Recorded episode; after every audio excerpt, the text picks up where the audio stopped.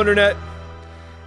Mike and Andy, Mandy, as uh, as we're known in some circles, uh, coming at you from the Vox World headquarters, Brea, California. Mainly up at TMZ. Yep. They, they call us Mandy. Yep. And um the paparazzi's been out after us. Uh, I've been sunbathing. Um, uh, one of the things that I hear is a cure for melanoma is more sun. So I've been um, I've been out just kind of shirtlessly uh, roaming around Brea.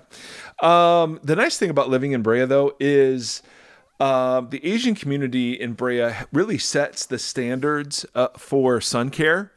so when I'm driving around and I see people with like white gloves on in their car or like the big visors that come down, you know, Yeah. I'm like, okay, all right, these are my people. Yep. I'm now I'm now these people. It's it's a it's a very beautiful beautiful thing. How's your uh, waving campaign going? Um, I am on a ruthless campaign um, to win my neighbors over via waving, and um, and right now it is very hit or miss. Um, uh, they, I, I I've met several of them. Uh, I know them by name. We've we've brought cookies over to some that we didn't know, but we heard they had surgery. So we've done two cookie runs. We're planning a third one um, for next week. Um, and uh, but the waving. I mean, you've you've witnessed some of this. Yes. There there are three kinds of responses. One is the wave back. Right. And even if it's just, uh, you know, even if there's a frown, there's still an acknowledgement. The other is, I didn't see you uh, because we're trained not to look at people in California. And, and then the third one is I see you and I refuse to wave back. Yes. Now, there are some things that um, happen in our home that cancel out the goodwill derived from the waving. And, and what I mean simply is this uh, Seth Erre um, escaped the other day. As he does. And yep, and was he just had a shirt on, so he was pantless and underwearless. So he's buck naked from the waist down. He escaped uh, up to the neighbor's house and uh, knocked on their door. When they opened their door to see who it was, he ran inside and up the stairs. so, and this particular family has two little girls. I'm not sure how much they, of Seth they're really interested in seeing. And this happened so quickly, we didn't even notice he was gone. Okay. I had sent Hannah into the living room. Hey, check on Seth. Oh, he's right here. He's playing with his little floppy. That is not code for anything, although that thing that it would be code for is also played with quite a bunch but he has this like little metal floppy thing that he and so we thought he was safe he was fine we got doors and the alarms on the doors but no. So the neighbors ring the bell. Um, as uh, also, you know, there are ping pong balls, um, soccer balls, and basketballs usually in the Lining the gutters around the neighborhood. Is is so so. All that is to say, Andy, it's a long answer to moderately successful. It is Yeah. moderately successful. we're we're building towards something though. So we're we're trying to do a, a bit of a cookout over the summer, which is uh, the strange phenomenon Californians don't. You know, they know they know when they have like their friends over, but in terms of like doing one for their neighbors, you know, I think um, I, I, we're still working up towards that. I grew up with like block parties, like in a cul-de-sac. I- Exactly. I I, I literally haven't been to one No. since I was No. gosh twelve. Nope, not nope. Because um, yeah, people are weird now. So we're gonna try it, Andy. You can hold me accountable. The podcast community, you can hold me accountable to sometime this summer. Um, uh, having a throwing a little shebang, and I don't Yeah. know if it's like, hey, free hamburgers, come say hi. I don't know if we put bounce houses out. Um, I don't know how we're going to do this. We, we Hmm. we may do it in cahoots with some other neighbors who don't hate us, but we'll see. We'll see. But anyway, Love it. enough about this. Andy. Love it. Enough about this. Thank you for asking. You're welcome. My brothers and sisters, today what we want to do is we want to spend. Uh, so so we, we we talk about issues that you know sometimes are very um, interesting to folks outside the faith. Sometimes they're interesting to folks inside the faith. Um, I want to talk a little bit just because uh, I've been in the middle of of a four or five month run of just blah, um, about about what happens when you don't feel God's presence, what happens when God seems distant, what happens when God seems silent. Um, I, I want to talk just a little bit about some things I'm learning um, in, in the middle of this. And um, I didn't want to wait till it was like all beautiful and a big bow tie on it. And, you know, Yeah. I wanted to be like, nah, this I'm kind of in the middle of this thing, but I'm learning a lot. And this is stuff that, that obviously I was aware of before. Um, but but I thought because because when we when we ask like like in my in my time with my wife, um, I don't need times in the wilderness to build intimacy with her. I don't need times in the desert, you know, metaphorically. Now, in the wilderness, I mean, but Yeah. but metaphorically, I don't need like like um, uh, times of distance or times where she's not around, times of her felt absence to grow near to her. Correct? Yeah. But yet you have this deep spirituality, uh, this component of spirituality, at least in Christian terms, where there there, there are these dry spells, there are these dark nights of the soul. Um, what? Why? you know, is that just a function of us being weird? Is that a function of what God's doing? So, so that's what I I, I kind of want to talk about. I want to talk about that time when, let's say, you you are a follower of Jesus, you're a pilgrim along the way, but the Bible seems like dust. Prayer causes you more anxiety than it relieves. Not that I know anything about this. You know, uh, church attendance, even at its best, is you know okay, but but now you know it's like ugh, even worse. Um, wh- why do we have those? Why do we have those times? In fact, the Bible interestingly enough, doesn't shy away from these questions. It actually talks about something called the hiddenness of God. Um, why does God allow us to feel his absence? We know he's everywhere, but why is it that we don't always feel him? If he's if he's real and if he's everywhere, then how come we're not always feeling and aware of Right. him being there? Yeah. And um and, and yeah, why why as a part of the journey of faith do we have to go through times where it just feels like this? Like like is there uh, w- what's the point of that? You would think if the creator of the world invades my life, you know, I'd kind I'd kind of always be aware of it. That'd make a, a pretty big difference. So uh, I want to just talk about that. And again, this this is different. Uh, We believe that God is present everywhere. So that's called his omnipresence, right? There isn't one inch of the universe where God is absent. So, in one sense, I mean, you, you can't talk about God's hiddenness because, you know, at least in the scriptures, I mean, he's everywhere.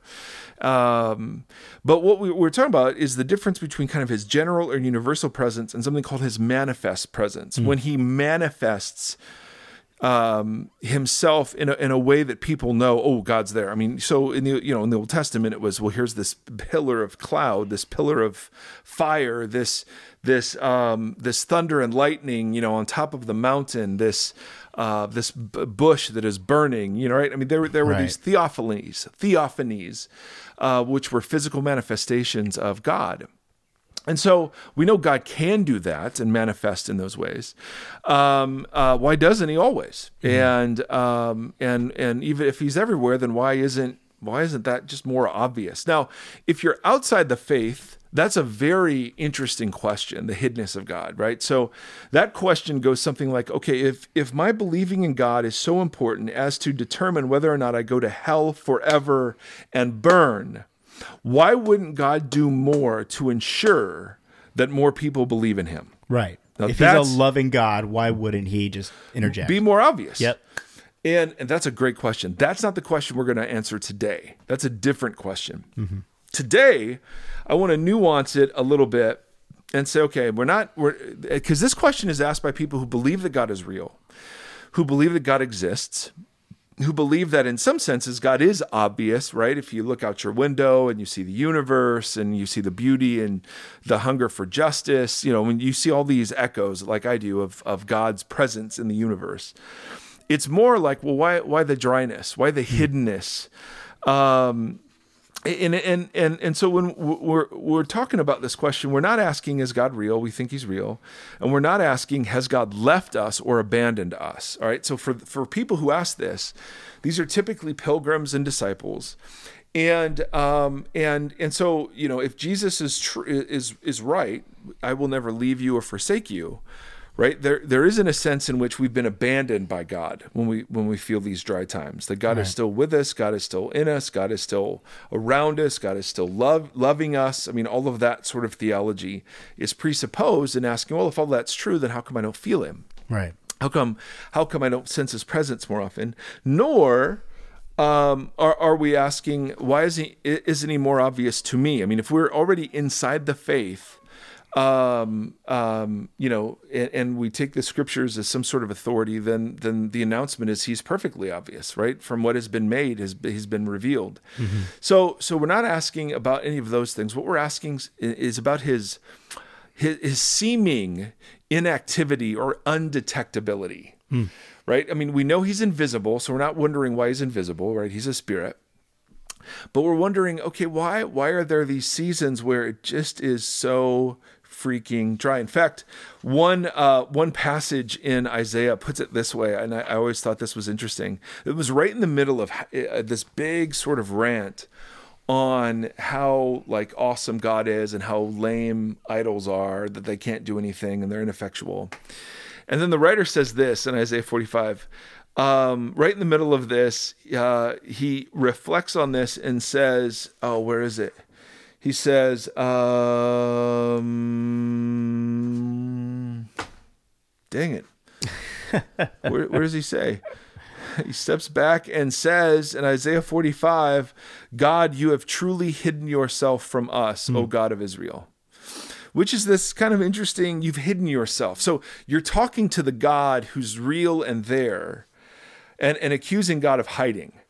Yeah. Right, right. In the middle of this, like God's everywhere and He's awesome. Right. Well, why are you hiding yourself? And in fact, David has a bunch of like I, I think there are nine or ten places in the Psalms where he says things like, you know, why do you hide yourself in times of trouble? Mm. Uh, will you forget me forever? How long will you hide your face from me?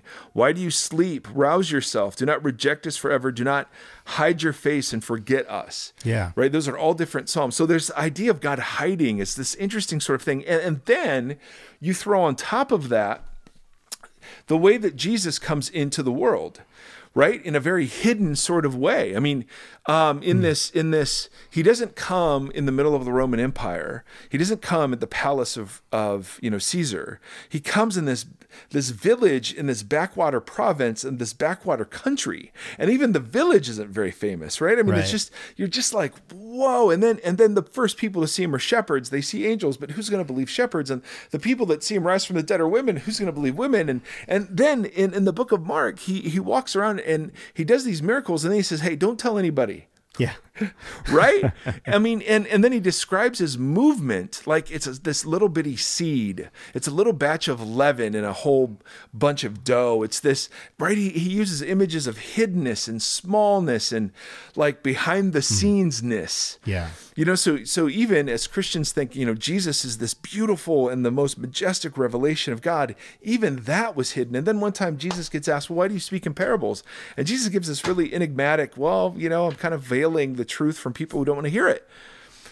So so there is this thread throughout the scriptures of the hiddenness of God.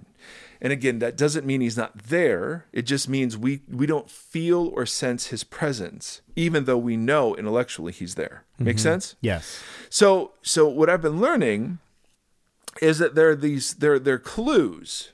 Uh, I talk a bit about this in Astonished, uh, which was a book I wrote, but um, there are the there there are clues that kind of give us an inkling as to why there's hiddenness, why God hides himself. And, and one of them, and this theologically, for those of you theology geeks, particularly of the Calvinistic sort of persuasion, uh, you're going to hate this, um, how I'm going to say this, but God hides from us so that we might hide from him. Hmm. Now, this isn't theologically precise or, or very accurate in, in, terms of like you can't hide from a being who's everywhere. Right. But you get a picture with one of the first pictures you get of the of God's relationship to human beings is, is them hiding from him. Exactly. Right. And God asking, "Well, where are you?" Now, of yeah. course God knows. But there's mm. this sense in which God has to veil his his uh, glory and presence because his undiluted holiness would just blast us out of existence. I mean, there's just, I don't know that human souls are capable I mean, that's why God says, you know, well, I, I can't show you my glory. You can see where I've been, right? I right. mean, I, you, no one can see my face and live. Right. I mean, there's the sense in which God has to hide himself because of how majestic and glorious he is. It's kind of thought I had earlier when you started in on this. That that was kind of the, one of the first things I thought of. I was like, well, who could who could handle the complete glory of God in constant motion? It it just feels like almost a, a mercy on humanity And- to move away from. Yes. Yeah. And if you're going to give those human beings some sort of freedom, Yes. you Okay. have you you have to restrict it's like uh, like we can control like sunflower and seth i mean we can physically control them right we, we're big enough we can make them do things but in order to allow them some sort of freedom what do we do? We restrict our power so that they might move in a bit of freedom correct? We still intervene right? If Sonny's about to cross the street into traffic i mean we're going to grab Yeah. him um, um, but but in order to make room for freedom we restrict our power. So there's a sense in which what i'm trying to get at is is one of the reasons that god hides quote unquote is so that we can hide from him. Like and even you you have passages that kind of talk about how sinning is a form of hiding you know from god um there there's a sense in which uh like like later on in isaiah there's like um Surely the arm of the Lord is not too short to save, nor his ear too dull to hear. But your iniquities have separated you from your God. Your sins have hidden his face from you. Like there, there's like you'll see God withdraw his presence sometimes in the midst of rebellion, sometimes in the midst of idolatry. You'll see mm-hmm. God like in the Old Testament, you'll see it like the, the worst was when his presence physically left the temple mm-hmm. where he had been dwelling physically. Now, again, if you're not a disciple of Jesus, this is raising far more questions than it's mm-hmm. answering. Well, and then, so that that's interesting to me because is there that seems consistent with what we've spoken about in, in in regards to judgment. You know, for it's like you know if if uh, the judgment of sin is basically sin itself. You know, for him to retract to be like, all right, I'm going to let this play out. Yeah. You know, and if that's and it's kind of like his mercy is then his re-interjection of Right. kind of like now is the time for and then you real come into the realization of the course of what that and his that mercy and his mercy turns out to be the times when he when he feels absent too. Hmm. But but we'll get to that. Okay. but you're right. Just for now it's enough to say well he has to be he has to be hidden in some way or we'd never exist. Yeah. i mean because think about jesus right? There's this episode of jesus where he is transfigured on a mountain his face shines he glows well, one really interesting take on that is that Jesus didn't change there. Jesus just dropped the veil. Right? That's Okay, That's yeah. how he kind of Okay. normally is. Yeah, sure. But you know, because he, according to Philippians, took on the appearance of a human. Even he was he was a human, but he also took on the appearance of a human. Right. Uh, he was just kind of letting his guard down. Yeah, yeah, yeah. Right. Restricting, Right? I mean, restricting his glory, restricting his power. Exactly, which is what exactly what Paul is saying there in Philippians 2. But point the point is, one clue is simply in order to allow us some sort of freedom, God has to limit by, but it's simply in virtue of the kind of relationship he wants to have with humanity. He has to limit himself in some ways, and um, and so you know, in a shorthand, imprecise way of saying that is God hides from us so that we can hide from Him. Uh, there, there's also this teaching in the New Testament that God keeps things hidden until the time is right. Like, like um, the you know Paul will use this. He'll use this phrase mysterion, and he'll, he'll he means to describe the idea that that Jews and non-Jews were always meant to be saved together. And uh, and that fullness now is manifest in Jesus through the pouring out of the Holy Spirit on Jews and Gentiles, Gentiles being non-Jews. And so it's kind of like the idea, you know, if someone's throwing you a surprise party, everyone's going to pull back a little bit. You know, I mean, they, Right. they don't tell you anything about it. They, they, you know, they, they're throwing you clues uh, that are intended to throw you off onto other things, but no one says a word. And why? It's so that you're surprised. It's so that, so that um, the, the, the timing isn't right. Yeah. So there's this deep, I don't know if it's deep, but there, there seems to be this deep thread in the scriptures about God's timing for mm-hmm. things, mm-hmm. and uh, particularly the the revelation of Himself through Jesus. But but I also think you can you can see it in the life of Paul and other times where God's like you know Paul's like I want to go here, nope, I want to go here, nope, that door's mm. closed. Then it's like oh no, it's actually I want you over here because the time's right here. You know what I mean? So it's Yeah. not just a God veiling himself issue. It could also be a timing issue. that- Right. That, like, like um, God doesn't. It's a good thing that God doesn't answer every prayer Mm-hmm. the way that we want or when it happens. Right? There are prayers I've prayed before that I'm thrilled God didn't answer, Mm-hmm. but at the time, you know, they felt like life or death. Right.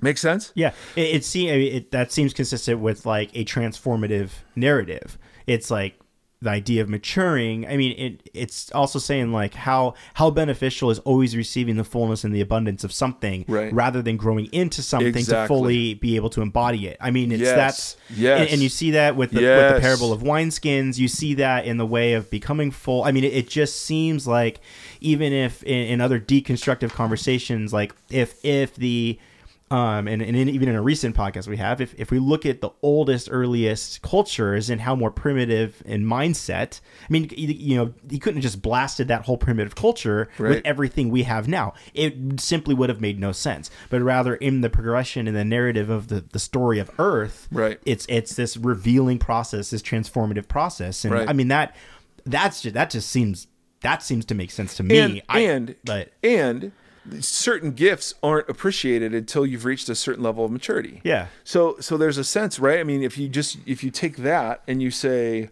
you know, um, uh, a diction, not dictionary, like that's a great gift. Um, a video game system is going to be wasted on Seth. Yeah. Right at Sure. eight, at Yeah. eight. You know, and with Yeah. Down syndrome, he's not. he- that's a waste of a present. Um, however, it was not wasted on Big Nate. Right. So why? Because the timing isn't right. Yeah, Um, so there's this sense in which part of the maturing of us is the is this waiting, you know, because God, Jesus presents God as a good father who gives good gifts, but there's a timing piece involved in the giving of the gifts too. yeah, Make sense? yeah. So so clue one, he hides so that we have freedom to hide. I think in some strange way. Clue two, sometimes it's a, it's a timing issue. Clue three, and this one's weird. Well, I mean, I guess the whole conversation's weird, but this one is all over. This one is he hides so that we'll seek him. Like I wanna, I wanna, I wanna write a book uh, called "The First Game of Hide and Seek," and it's about how yes, in the Bible, God is the one who seeks us, right? Jesus even says, you know, the Father is seeking worshipers, worshipers who worship in spirit and in truth. God initiates with Abraham. God initiate. I mean, God's not just waiting around. But there's another sense in which once he sought and found, there's a sense in which he invites us to pursue. Um, so so Jesus will say things like, "Keep on asking, keep on seeking, keep on knocking." Um, it's not just one ask or seek or knock. It's this posture of asking or seeking or knocking. Or even when God is is chastising Israel, He sent them into exile. At least the the southern two tribes. They're now in Babylon, and He says, "Listen, guys, for seventy years, I am gonna not say a word." I'm going to hide my face. I'm not going to say a word. If anyone claims to speak for me, nope, they're not speaking for me. Um, but at the end of 70 years, you will find me if you seek me with all your heart. For I know the plans I have for you, says the Lord. Plans for plans to prosper you and for your good. And then there's this big famous verse, you know, that we kind of make fun of because everyone quotes that part, the Yeah. the prospering part, but no one quotes the context of it, which is in exile and silence for 70 years. Yeah. And then after 70 years, you will find me if you seek me. Mm-hmm. God is a God who seeks, but God is a God who wants to be sought. And you see this with Jesus too. Jesus just just didn't like if somebody if people had other options, Jesus didn't like force them to follow. Right? Jesus Yeah. would would uh, in in fact there were times when Jesus would discourage people. He'd tell them to count the cost. He'd give them a hard teaching. I mean, uh, he'd like you had to want it. You know what I mean? Yeah. And so there's this interesting dynamic. God is the God who seeks, but God is the God who wants to be sought. In fact, Paul has this interesting line. He says, and he's speaking um, in Athens in the book of Acts. He, and he says, and this is all filled with Epi- Epicurean uh, and Stoic philosophy, and he's he's kind of rebutting different pieces of their worldview as he says things like this. But he says, from one man, God uh, made all the nations. Um, and uh, let's see.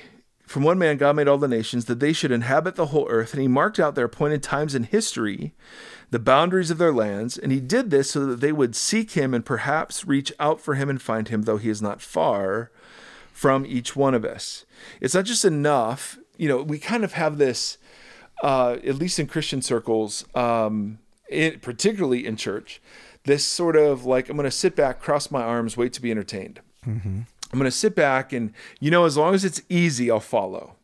As long as it's simple, I'll follow. As long as it's on my terms, I'll follow. Yeah. So, one of the reasons why God desires to be sought is to get us out of that, hmm. right? To get us out of the consumer mindset, to get us out of, well, you know, if God's really that interested, then, you know, he can, I mean, you know, it's like dating.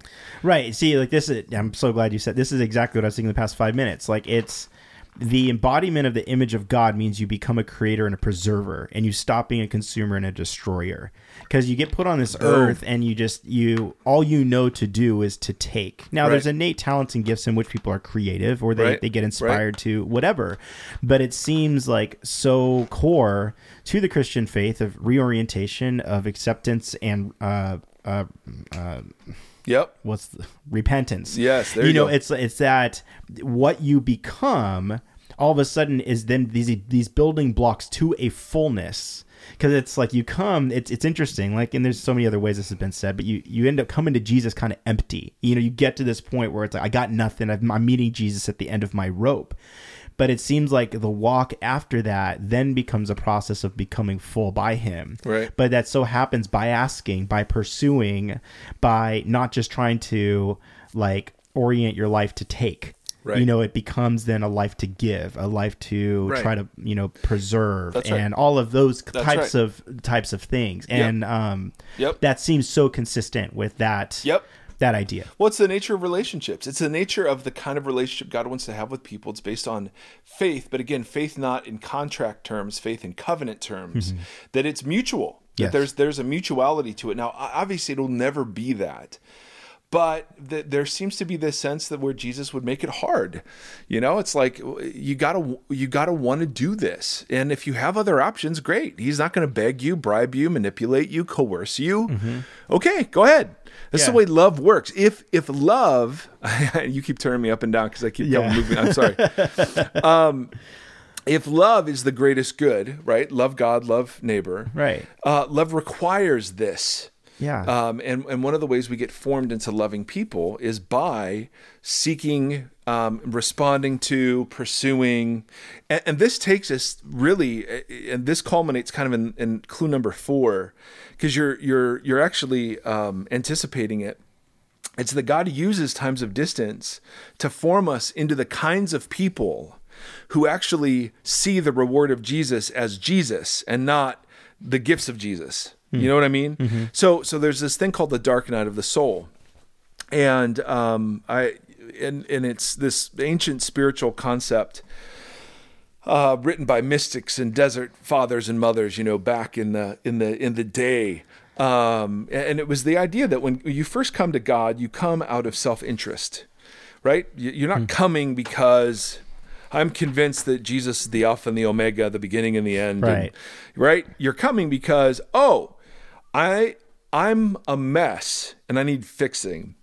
I'm full of darkness. I need cleansing. I am sick. I need healing, right? I need forgiving. I need. So you're coming with self interest in view. And God rewards that very often by manifesting his presence so readily to train us in the proper discipline. So when you hmm. first start learning, like I just remember I first started learning theology, I could not get enough of the Bible. I just ate it up. I'm like, my goodness, this is crazy. This is awesome. I don't understand. I mean, it was just magic where there have been seasons where prayer has just felt electric when God's like, dude, I'm, I'm in for anything. Mm-hmm. You say it, I'm good. Let's do it. Yeah. There have been times when worship's felt that way or, or, you know, being part of a, a community's felt that way. And God, according to these ancients, is kind of rewarding and building the proper habits that transform us more and more into his image. So he's mm-hmm. allowing us to taste what when when we're running on spiritual energy and not just, you know, physical energy. Yeah. But the danger of that is that we, we get hooked on the spiritual energy. We get hooked on the adrenaline. We get hooked on the feeling of Yes, worship. We get yes. hooked on the the man that was a killer service, and and so much of our church tries to manufacture this, right? Yes. the sense of oh man, God was here and it was amazing, and we used lights and sound and you know and and hallelujah for all of it. But there has to come a point when you don't need lights and sounds and the kind of music you like and the kind of teaching you like in order to be faithful and to be fully devoted to Jesus. Right. Like to me, those things don't foster curiosity. It's like they're, they're predetermined conclusions that if I experience it this way, then God will show up. But at first, but but at, first, it's exactly what we need. Right. It's it's the same way you would you would raise an infant, right? When the infant asks for food, you feed them. right. When the infant asks for help, you help them. Right. But but if they're still doing that at 16, right? You've done something bad. Right. But and that's that's and that's that's a perfect picture because the what we know is then the fulfillment the fulfillment of the pursuit it, it- well it- that's where it's because we're in the father child relationship we know the betterness of being able to feed ourselves Right. you know it's like it's that's Right. where but you can't like try to put that like you just said on an infant like oh you Right. should know how good it is to be able to feed yourself why don't you just get up and go to the fridge and No. get you, you you you simply cannot do it Nope. You lead them to it. And at some point, every good parent says, Nope, you got to do this for yourself. You got to do this for yourself. Mm-hmm. You got to learn how to do this by by yourself. And it's not it's because of love that they do this, not in mm-hmm. spite of love. So the idea is that there are times when when God withdraws the spiritual adrenaline. Mm-hmm. And the ancients caused, caused called those times desolation. Okay. the times where he the spiritual adrenaline was there, it was consolation, desolation was the time when his felt you could not feel his presence and prayer didn't seem all that great and bible and you know whatever seemed awful. And that those and their big point at least as i understand it is their big point is that desolation the, the dark night is just as much a gift of grace as is consolation. Why? Hmm. Because you're learning to value the giver and not the gift. You're hmm. learning to value Yeah. you're learning the reward of following jesus is jesus it's not peace patience kindness goodness blessing prosperity health it's none of those things Right. it's it's jesus himself Yes. right which which uh, you know and and again we use human analogies but because this is the way god has wired us right in, in a marriage if you're only in the marriage for what you're getting out of it divorce is certainly and closely in your future Right. It seems fruit is a, a determiner of its source.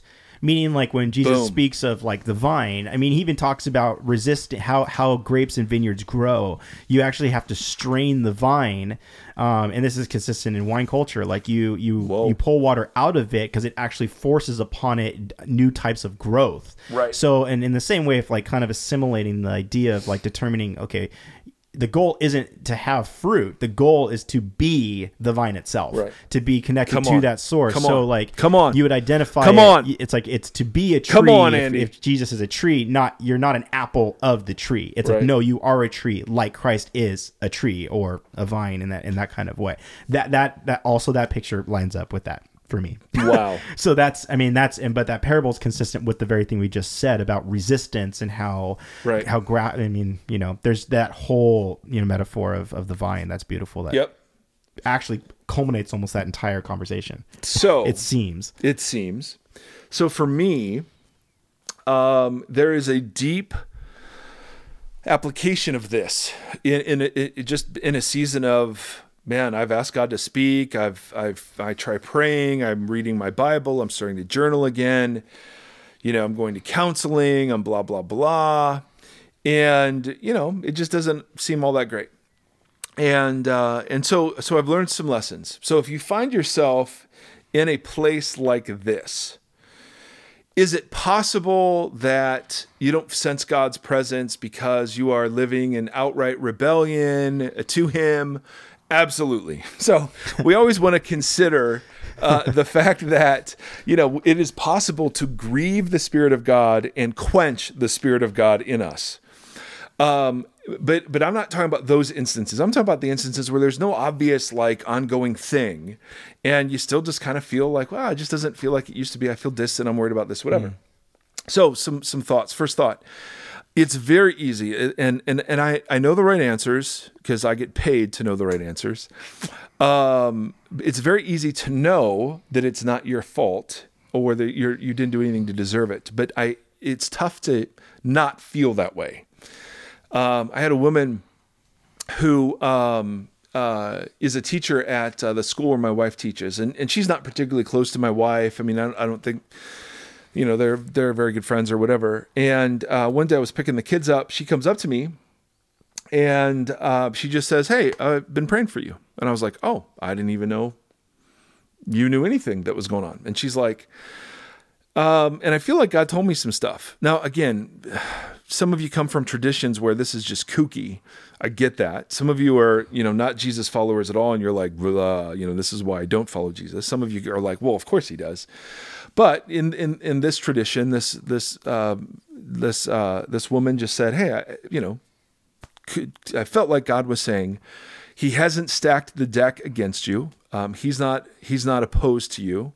He's not punishing you. Uh, this is something else. And, uh, and I realized after I heard that I was like, oh, I, I really needed to hear that, right? Uh, there was a sense in which the reason I wanted to do this topic is to to to fight for the freedom for those of us who are in this space, and if we've never never have, we will be.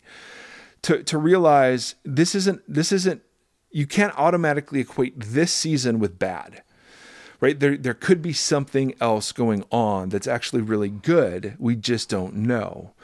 And, um, and so one of the things I've been learning is to try to live in the idea that uh, God hasn't set this up, you know, because I, I, I, as much as I believe that God is good, I, am always kind of waiting for the other shoe to drop. Yeah. You know, like, okay, it, you know, it's been several years since anything bad happened. I know this is what happens in life. So what's next? Yeah. Right and um, and getting hit with a heart issue and a cancer issue within a month of each other. It, it, and then you know the anxiety that came with that and all that jazz. I mean, just I, I just felt like, damn. I mean, what what's going on? Yeah, that was a shoe. That was that was a shoe. now there are other shoes. I have a, I have one of my dearest friends um, from early in my life is watching his 45 year old wife die over these next two weeks from a year long battle with with cancer that is just awful. Now that's a shoe. Yeah. These are what I got. That's not a shoe, but it feels like a shoe because that's all I got. And so, to to to fight the battle, to believe that God um, that that God is good and that God isn't punishing. That's part of the reason why I wanted to do this was to open up the possibility because my wife said something and you guys have all affirmed it. My wife when it, when, when all this first happened, the anxiety, the thing, everything. My wife said, and, and I think I think these words are true. She said, could, uh, "Could you be open to the possibility that this is all God's mercy?" to you that you're not in good shape and you need to get in shape, that you don't take care of yourself and you need to take care of yourself, that you've lived in fear your whole life and and that needs to be healed. Mm. Are you open to the possibility that even though this feels like horrible horse manure, that there's something good going on? And now theoretically, of course, emotionally, not so much. But the the longer I'm sitting in this, the more I'm like, I think that's probably true. A- mm. And it requires unfortunately, this sort of instigation because I'm not going to go to these places by myself, right? right? I'm just not. I mean, life is good. I want to keep it as good and comfortable and convenient for as long as possible. I do not want to go into the deep stuff. I do not want to go into the deep weeds. I do not want to see the ugliness of my heart. I do not want to be confronted with my fear and anxiety. I don't want to be confronted with the fact that I'm not indestructible. Um, I I I, I just want to be okay, and mm. um, you know, to for God to. I don't think he causes these things. I mean, my son was like, "Do you think, Dad, that God gave you this?" I'm like, "No, I was fat. Um, this is what happens." you know, no, I didn't wear sunscreen. I mean, but I think God can arrange these things so that good comes, mm. right? We believe God is good, evil is evil, and God will always bring good out of evil. So I don't think right. cancer is a good thing. I don't think heart irregularities are good things. Yeah. But man, what he can do with that stuff is, mm-hmm. is pretty outstanding. Yeah, that's where that's that's all that's I, I can't remember if we talked about this on the podcast before. It just like the idea of, of what God permisses. You know, Oh, it's like yeah, yeah. that's like Permit. you, you know permits. Like Yep. that's just Yep. it, it's fascinating because we we don't say that God is the author of evil, but He permits other wills to take place, and out of the things that happen, He creates good. Right. But it's it's just that That's like when my smoking dad, you know, got cancer. I Right. mean, it's kind of like, is that God? You know, it's when Mikey, who's overweight, starts training for a Spartan race, you know, Right. at well over 300 pounds. Is that, was that super smart? Right. Now, it, could be grace that I didn't keel over dead. yeah And it could be grace that God, or that my dad lived as long as he did. right But at some point, God's built into the universe this kind of reaping and sowing thing. Right. Not now. There, I'm, I'm sure He intervenes way more than we'd ever know. Yeah, absolutely. I just think it's an interesting part of the human condition that we have a hard time separating responsibility from permitting. You know, it's kind right, of like we right. absolutely hold God hostage of like, well, but if you're permitting it, then you're still responsible if you have the power to do otherwise. Correct. Like that's just that Yes. that's just a massive tension in in the human condition. Yep. And until those people become parents and they have to make those choices for their kids, it's tough Yes. to understand. Yes. Where permitting them to make a poor decision actually, in the long run, is a much better thing. Right. But only if you're playing the long game. Yes. So short term, no, it feels Yeah. feels horrific. and and and, and absolutely that kind of thing could be vindictive. There could be times course. where obviously doing that is from from a human to another human is like absolutely inappropriate. Right. Um, Right, right, But right. I think that's that's just it. We we see that very present in our own lives on this in this world, and it's it's hard to detach. Or it's it's hard to not draw a straight line to God in those same kinds of moments. Absolutely. And and and God is big enough, gracious enough, and beautiful enough to take it. Right. But part of what you've got to war against, and part of the reason I wanted to have this little kind of weird conversation was to go, ah, I don't. There could be other reasons than he just being mad or bad Sure. or Yeah, whatever. Absolutely. Second, second thing is um, typically Christians pray. Well, I shouldn't say Christians. I, I've the the the people I've been exposed to, the churches I've been exposed to, we don't really know how to pray ugly prayers that God really seems to like, right? I mean, you read the Psalms and and there's like all sorts of yelling. Um, it doesn't come across as yelling, but in Hebrew it would have been yelling, right? Or Yeah. like the Book of Lamentations or the end of Habakkuk or second chapter of Habakkuk. I mean, there are these like indictments. I mean, the Book of Job, right? No one really prays like that, and so one of the one of the things I've learned to do is to pray more honestly and learn to lament and learn to grieve things that I just, you know, we, we talk a lot about on the podcast in the church, but we're not always, you know, in the place where, you know, we're instructed on how best to do this. Yeah. And so, so I've learned to pray uh, big, um, honest prayers. In Yeah. fact, I had a spiritual director once say, "You should really learn how to cuss when you pray." I was like, "I I can't do that. That just feel no, I can't. I cannot do this." She's like, "Well, let me give you a couple examples of, in the Bible that are just real interesting. You know, how would you translate this?" Yeah. So, so uh, anyway, I mean, it, uh, you get the point. The- That's funny. I, for those of you out there hearing this, I'm looking forward to um, memes on Twitter for ugly pray. ugly So, pray. Yeah, you let- get we- ugly we- yeah, we would love to start a hashtag that's under ugly pray. Yes. Oh my goodness. that would be awesome. That would be so funny. The Gen, all right. The only the Gen Xers will remember um, when Nancy Kerrigan Oh uh, yeah. got got hit by this guy that was like either re- like hired by Tonya Harding before the '92 Olympics. Re- remember this? She had the Winter done it. Games. Of course, The 30 for 30 on it's awesome. it is awesome. Yeah. But but I remember Nancy Kerrigan. She was sitting on the ice. I just thought she was beautiful, but she's she's like this ugly, like why, Unloads. why, why, right? I mean, it's just that's ugly. That's Yeah. So so I had one of those like two nights ago where I don't know Oh. why I was just so depressed. And, and and Jesse's like, "Are you okay?" And I just start weeping. And and you know, my little girl comes out and she's like, "Dad, it's okay." And I'm like, "I know it's okay," you know. And uh, you know, I mean, I'm you know, they're all tender, but I'm doing the Nancy Kerrigan. why, why, why, right? and and and I did that for I don't know maybe half an hour. It was total like self pity, like feeling sorry for myself, and then I just felt I felt so much better. And, and then we, we I'm went. sorry I'm laughing. My face hurts. Because I know exactly what you're talking about. Then I'm, is- I'm then imagining you, and I can't. This is the this is the kind of compassion. This is see, this is who Andy really is. Uh. and then, so so I, I think we have a great deal of permission. My, is my point? Yeah. To to like cry those prayers. I mean, just to ugly pray. Yep, ugly Ugly, pray. pray. Ugly pray, man. Snots everywhere and bubbles and Yeah. oh, You so know, good. speaking in tongues is, is a whole new makeup of other four letter words. Yeah, exactly, exactly. I still, I still don't cuss. I still don't. I haven't been able to do that yet. I think I've done it. When I you think pray, I've done it. I, I there's been a few um there's been a few moments in the past couple years of, of hard tension stuff where yeah, I, I definitely clearly not when you were praying for me because the empathy is non-existent. yeah, right. I, I wasn't that compassionate at that for you.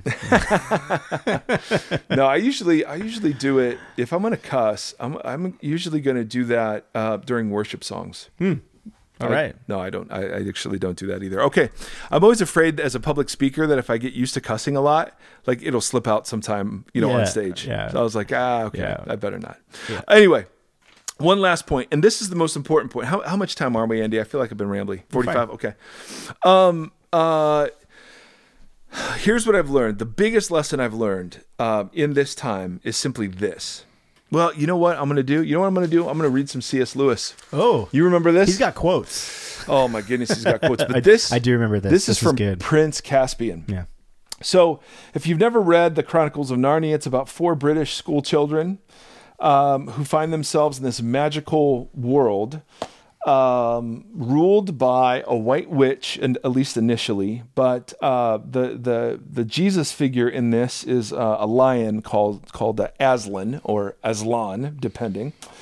I'll call him Aslan and uh, the kids have these different adventures, and Lewis uses these as as metaphors and pictures uh, of faith. So, in this particular episode, um, the the four kids have been brought to Narnia unexpectedly, but they can't find Aslan anywhere. They don't know where he's been, and they're they're on this mission, and they can't find him.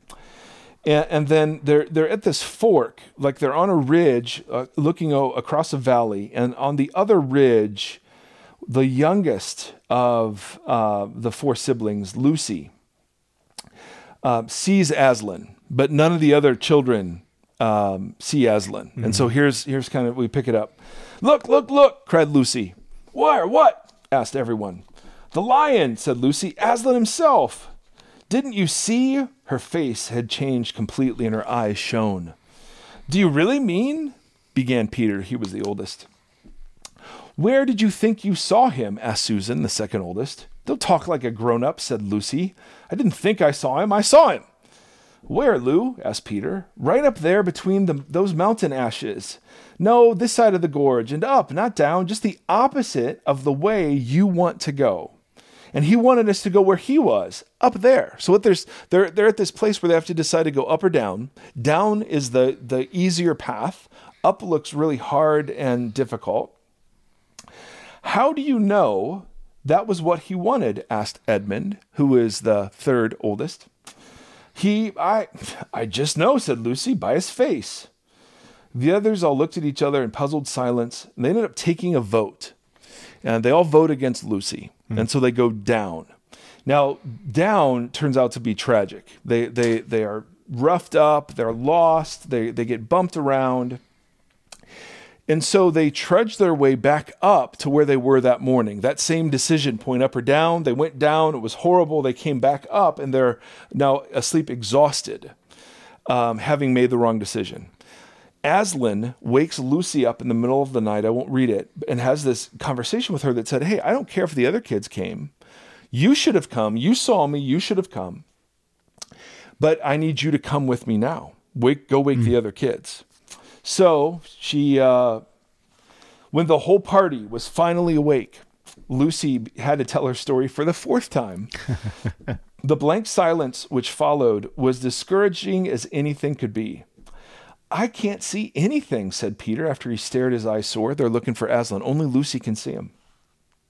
Can you, Susan? No, of course I can't, snapped Susan, because there isn't anything to see. She's been dreaming. Do lie down, Lucy, and go to sleep. I do hope, said Lucy in a tremulous voice, that you will all come with me because because I have to go with him whether anyone else does or not. Don't talk nonsense, Lucy. Of course you can't go off on your own. Don't let her, Peter. She's being downright naughty. I'll go with her if she must go, said Edmund. She's been right before. And so she begins, she convinces, she she just goes, and so she the, the other four follow, or the other three follow. And what beca- begins to happen is that Lucy at first is the only one that can see Aslan. But the longer the others follow Lucy, they begin to see the faintest outlines of Aslan himself. So halfway down the path, Edmund caught up with her. Look, look, look, what's that shadow crawling down in front of us? It's his shadow, said Lucy. I do believe you're right, Lou. I, I can't think how I didn't see it before, but but where is he? Well, with his shadow, of course. Can't you see him? Well, I almost thought I did for a moment. It's such bad light. And they, and they keep going. The, then Susan will see, and then Peter will see, until finally they all see Aslan. Now, besides just exercising my reader's theater chops, that story has been so powerful to me because it teaches the following lesson that I think is the most important part of this podcast. When you can't see yourself, follow others who can. So, so I'm not in the place of Lucy. I'm not seeing Jesus clearly. I'm not hearing Jesus clearly. I'm not right. Um, and and I'm, I'm instead in the place of one of these other children who's sitting there going, okay, well, I'm not quite sure, you know. And yeah. and so I've I've I've got people in my life who God in some ways has brought just miraculously. In other ways, you know, they've been friends like like Andy um, and uh, the Vox team. Um, but they they see and hear on my behalf, and and so they um, they've been uh, unbelievably helpful, and God has spoken through them so directly to me. Um, in fact, uh, you know, uh, this this is probably kooky, but um, there have been four main sort of things that have been agreed upon by all these different and random, like just people coming up and saying things. One is um, that uh, okay. What's the what's the first one? The first one is that God is listening, and so I've learned to pray ugly. I've I, I pray ugly. I pray ugly. You ugly pray. Ugly pray, and uh, and that because a number of people have just said just God wants you to know that He's listening. Hmm and uh, tell him what you need. And so I make lists almost every day of things I need, hmm. you know, and, and, they're selfish or they're dumb or they're huge. Um, but I've lived in that. I'm like, well, okay, if I really believed that that God is listening, what would I say? What would I ask for? Second one is um, is uh, a, a sense that that, and, I, and this is so going to sound egotistic, and uh, please forgive me or narcissistic, I should say. Um, but but there was a sense that I needed to go through this. That that um, I thought the the person I am is a I thought that person was a lot better than that person actually is. and and uh, I have this I have this great counselor who who had this line. She's just like, you know, God's given you great gifts, and He doesn't want you to waste them on your ego. And I was like, hmm, well, that has the ring of Jesus, you know, truly. I mean, it's like, wow, okay. And, and, you know, quite possibly have done that. Um, so there's a, there's a sense where God, why I want to learn the lessons, you know, if there are lessons here, teach me. Yeah. Um, if there's healing here, help me fight for it. Whatever my part is, if there's repentance here, help me do repentance. If mm-hmm. there's, if there's, uh, if there, if I need to listen, help me listen. Third part, and, this is I know freaky for some of you, so please forgive me. I feel dumb even sharing this. I'm going to look at Andy afterwards and say, "Should we keep this?" And Andy will say, "Yes, we'll keep it," and it'll still be here. But there was a sense in which I do believe there is active resistance against the things of God on planet Earth, mm. And um, that that that that whether or not you know this is part of it certainly the resistance adds to darkness when you're there already. Yeah. So so what's that mean? How do I how do I live in a way that revolts against the darkness? How do I how do I mend relationships and deal with unforgiveness and mm. you know what I mean? Any yeah. any any avenues in which darkness can add to the darkness, you know? Um, so that's been really good. And then and then the fourth thing has has been hanging on to this thing that you've said and that my wife said it's all mercy. So so i make a list of just thanks. Thanks for i want to get to the place where i say thanks for anxiety. I want to get to the place where i say thanks for melanoma. Mm-hmm. i want to get to the place where i say thanks for afib i want to get to the place where i say thanks you know for um, depression and sadness. And i'm not i'm not there not even remotely but i begin to practice mm-hmm. you know and i begin to say the words and god knows i don't mean them uh, but i say them and I begin to thank him for all sorts of, of little and big things. And so, so my point in listing those four things the, has been that those things have come from other people because they've been listening and walking with Aslan, even though I can't, you know, I barely see a shadow. And um, and so for those of you that are wandering around in the darkness, mm-hmm. right, find good people, humble people that you trust that are that are seeing and hearing and um, and then ask them to see and hear for you. Hmm. And uh, I found that just to be incredibly helpful. So, hmm. all that is to say, uh, this isn't you know th- I always feel weird sharing uh, this stuff because uh, I don't want to overdo it, and certainly you know I have a therapist to work out my issues, but.